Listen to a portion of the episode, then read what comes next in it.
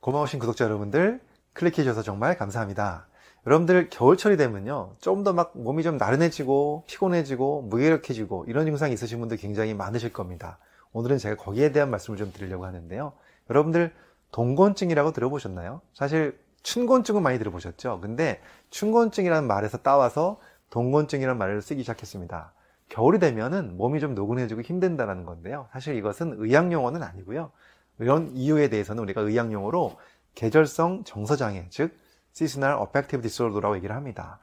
이것은 바로 어, 우리가 계절이 바뀌면서 우리의 심리적인 것이 바뀌기 때문에 몸으로 느껴진다는 얘기인데요. 오늘 제가 이 계절성 정서 장애의 원인과 증상에 대한 말씀드리고 해결책까지 말씀을 드려보도록 하겠습니다.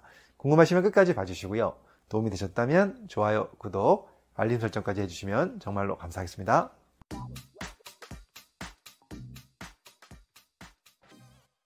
안녕하세요. 교육을 전공한 교육하는 의사 가정의학과 전문의 이동환입니다. 우리 몸이 피곤해지고 무기력해지고 이것은 우리가 신체적 증상이잖아요.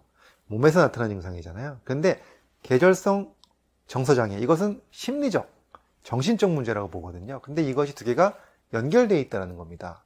한마디로 얘기해서 우리가 마음이 좀 힘들어지고 우울해지면요.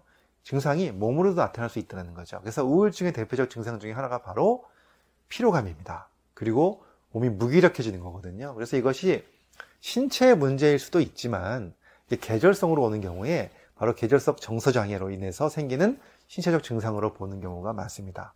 그래서 실제적으로 우울증 환자들의 그 증상을 보면요. 심리적 증상 이외에도 신체적 증상을 많이 가지고 있거든요. 어, 너무 피곤하다든가, 뭐 무기력하다든가 이런 증상들. 그래서 이것을 우리가 놓치면 안 될 것 같고요. 그 원인은 바로 뭐냐면 계절이 바뀌면서 가장 큰 원인이 일조량이 줄어들기 때문입니다. 아무래도 겨울이 되면 해가 그렇죠. 늦게 뜨고 또 밤에는 저녁 때 빨리 해가 지면서 굉장히 일조량이 줄어들죠. 근데 햇빛이 우리한테 주는 영향이 굉장히 크잖아요. 그래서 햇빛을 적게 받기 때문에 우리 몸속에서 생기는 세로토닌, 우리를 행복하게 만들어주는 호르몬이죠. 세로토닌 생성이 떨어진다는 겁니다. 그걸로 인해서 우울감이 생길 수 있고요. 또는 신경이 너무 예민해지기도 하고요. 또 심지어는 이 예민해진 신경 때문에 자꾸 탄수화물, 단 음식이 땡기면서 살이 찌기도 쉬워지고요.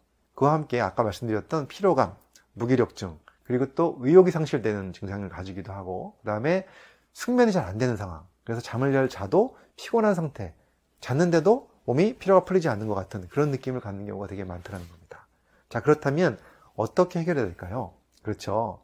역시 가능한 햇빛을 많이 보는 게 굉장히 중요합니다. 그래서 점심시간 대에 밖에 나가셔갖고 물론 아침에 해가 늦게 뜨고 또 저녁 때 일찍 지기 때문에 아침 저녁에는 햇빛을 보기가 어렵습니다. 하지만 가능한 낮 시간에 햇빛이 있을 때 밖에 나가서 햇빛을 많이 보시고 그 다음에 자꾸자꾸 산책하는 것이 굉장히 중요하다. 제가 다른 영상에서도 여러 번 말씀드렸지만 햇빛을 보면서 산책을 하게 되면 그렇죠 세로토닌 분비가 굉장히 원활해진다고 말씀드렸습니다. 그래서 그런 것들을 잘 해내면 이러한 그 계절성 정서 장애를 좀 극복할 수가 있습니다. 그래서 가능한 한 겨울에도 좀 춥지만 낮 시간이 되면 햇빛이 질 때 밖에 나가서 많이 산책하시는 게 굉장히 도움이 되고요. 그 다음에 또 실내에 있을 때도 낮 시간에 실내에 있을 때도 빛을 밝게 켜서 어, 불을 밝게 켜가지고 좀 밝은 어, 그런 광자극을 좀 받는 것도 도움이 된다고 할 수 있겠습니다.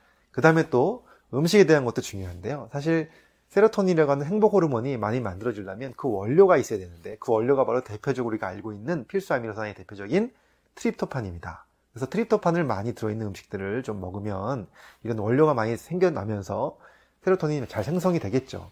자, 어떤 것이 있을까요? 첫 번째 바로 붉은 고기. 네, 고기도 좀 드셔야 되고요. 두 번째가 계란. 계란에도 트립토판이 들어있고요. 세 번째가 콩. 콩 단백질이 들어있고요. 네 번째가 바나나. 이런 음식들을 잘 챙기시면요.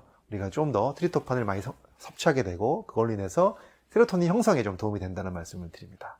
자, 그뿐만이 아니라 또 마음을 편안하게 해주기 위해서 심호흡도 굉장히 도움이 되고요. 명상하는 것도 굉장히 도움이 됩니다. 사실 명상 많은 분들이 어렵게 생각하시는데 제가 명상에 대한 영상도 올려놓은 게 있습니다. 굉장히 쉽게 할 수 있는 명상 한번 꼭 한번 보시면 도움이 될 것 같습니다. 자, 오늘은 제가 이렇게 겨울철에 생길 수 있는 계절성 정서장애 말씀을 드렸는데요. 여러분들 이런 방법들 잘 활용하셔가지고 또 건강하게 활력 있는 겨울 되셨으면 좋겠습니다. 감사합니다.